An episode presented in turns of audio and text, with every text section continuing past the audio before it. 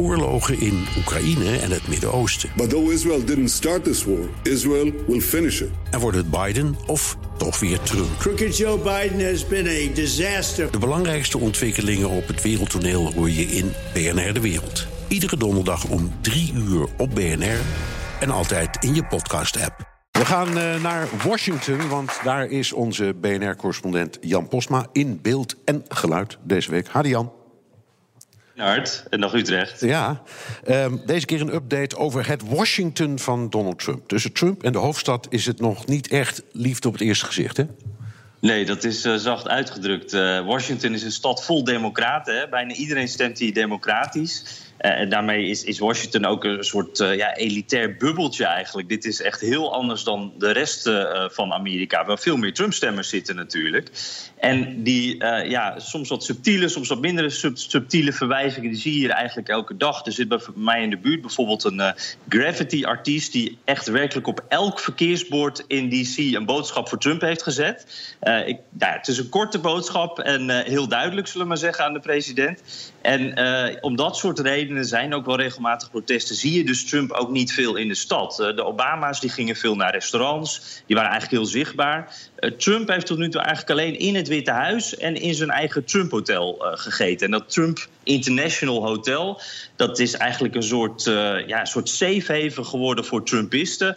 Daar komen ook alle stafleden voor, voor de borrel op vrijdagmiddag. Daar logeren Trump-aanhangers. Uh, daar eet de familie ook regelmatig. En dat is dus de plek in Washington waar je dan die rode Make America Great Again hetje, uh, petjes ziet. Leuk punt voor jou dus en je collega's. Ik begrijp uh, dat er ook een, een democratische tegenhanger komt voor dat Trump-hotel. Ja, er is een zakenman die dacht, ja, wacht eens even, Trump die verdient hier geld mee, dat kan ik ook. En dus wordt er nu een hotel geopend echt specifiek voor democraten. Zij ze marketen zichzelf eigenlijk echt als een anti-Trump hotel.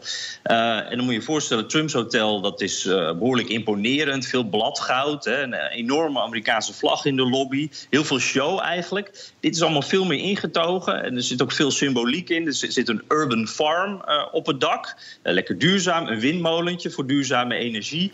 Uh, actiegroepen die krijgen de korting. En dat is allemaal een beetje om het gevoel te geven van... nou, dit is niet Trump. Als jij niet van Trump houdt, dan moet je bij ons komen. En nou, echt Amerika natuurlijk, daar verdienen ze dan weer geld mee. En zie je nou die verdeeldheid tussen democraten en republikeinen... in, in meer dingen in de stad?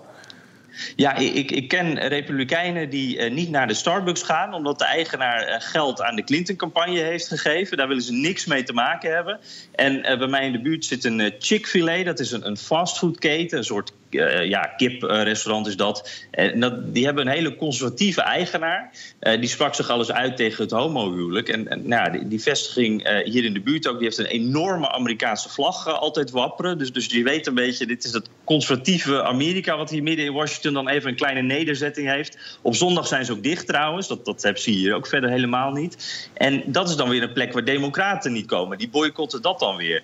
Dus zo heb je niet alleen een, een tweedeling in, in media eigenlijk naar wat mensen kijken en wat voor informatie ze meekrijgen, maar ook in wat ze consumeren. Dan moet ik wel eerlijk zeggen dat Chick-fil-A dat, dat heeft net wel een tweede vestiging hier geopend. Dus als je het maar lekker genoeg maakt, dan komen de mensen dan toch wel weer gaan die principes ook weer een beetje de deur uit. En zijn er ook omstandigheden, Jan, waarbij de Democraten en uh, Republikeinen over hun tegenstellingen heen stappen?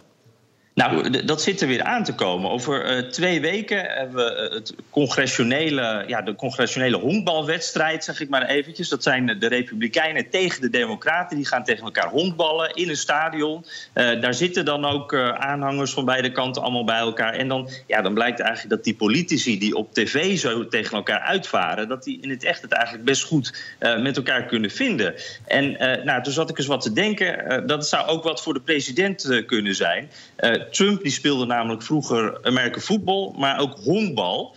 En als je hem zelf mag geloven, is hij daar uh, best goed in. Ik heb even een tweet erbij gepakt uit uh, 2013. Uh, hij zegt: Ik speelde American voetbal en honkbal. Sorry, maar er werd gezegd dat ik de beste honkballer van de staat New York was. Vraag mijn coach maar. He said best he ever coached. Dus ik zou zeggen, Donald Trump, kom eens dat Witte Huis uit en uh, sla eens een balletje daar. Ja, het is jammer dat die man zo uh, ontzettend bescheiden is.